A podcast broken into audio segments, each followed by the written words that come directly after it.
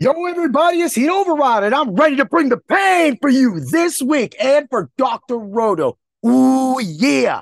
If you haven't been over to the website and seen all of the DFS articles, the seasonal articles to help you all win money, cash, and games this week, then you need to head there right now. If you're listening to this podcast or watching it on YouTube or catching it there, get to drroto.com. It'll be the greatest thing you ever do.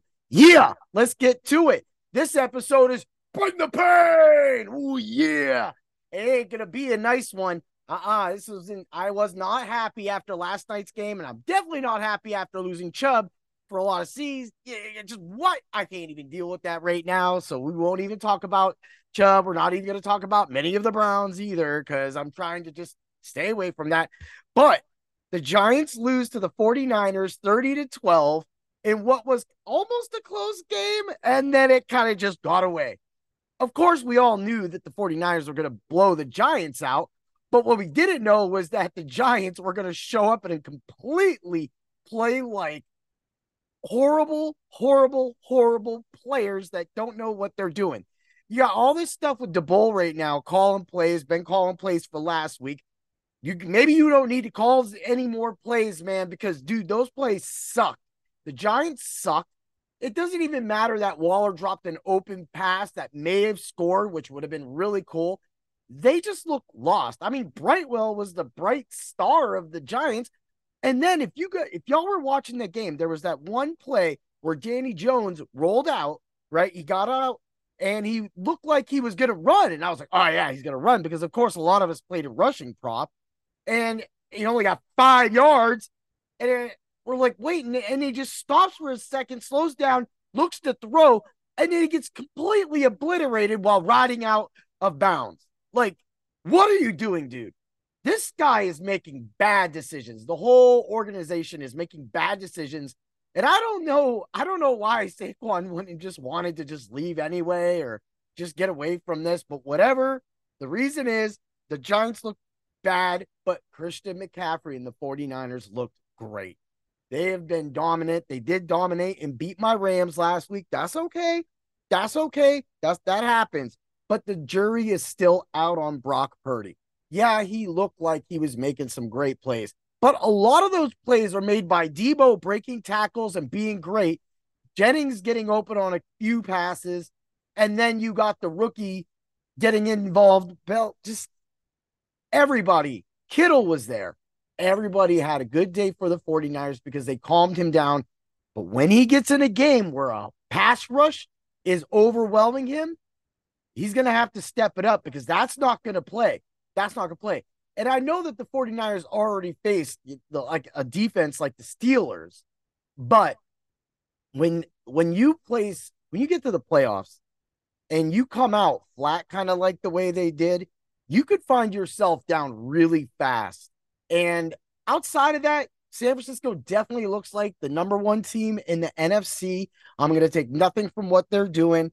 But man, I'm going back. Danny, no dimes, no dimes, because he ain't got dimes. Because we're not even going to worry about that. What was he floating? We had all these passes, then there were some drops, and then we're sitting here waiting for him to run like we just talked about, and nothing came of this game. This man literally broke the slate last week with his dumb stuff at the end of that Cardinal game, which ended up, you know, losing a lot of money, but still winning a lot of money for a lot of us. At the same time, what is going on, man? They really just look lost. And when somebody somebody was talking to me today and goes, "Man, I don't know about this offense. They just look bad. The Steelers' offense. I don't. They, they're just." I'm like, nothing's worse than Giants' offense right now. They have receivers that don't really do anything for me. Literally, they're carrying a second to a third receiver as their starting receivers. And then they don't even have their best running back. They got these backups behind him that really aren't proven. I don't Matt Breida, man, that dude's brittle. We all know that. We ain't going there. Okay. Let's bring the pay. Eh, we're not recognizing that. But I, I will say this. If Daniel Jones was to go down, I don't know who would step in and save this team because the defense looks like crap too, even though they're getting a lot of tackles. So that's good for your IDP leagues. Go check out my hard hits and cool picks this week.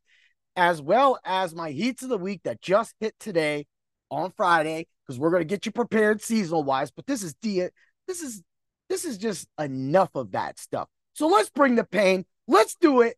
Let's get to the Macho pick of the week. Oh, yeah, you were scoring the points last week, but now you're going to definitely score some points.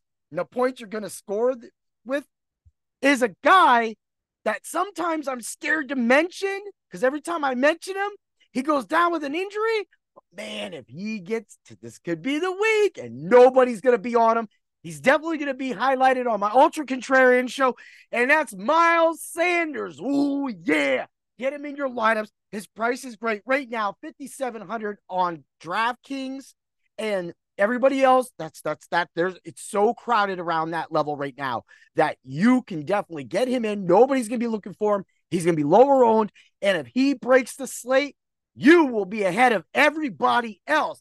And that's what we do with Dr. Roto. We get you prepared and everybody, let's get to this weekend, win some money and always remember bring the pain.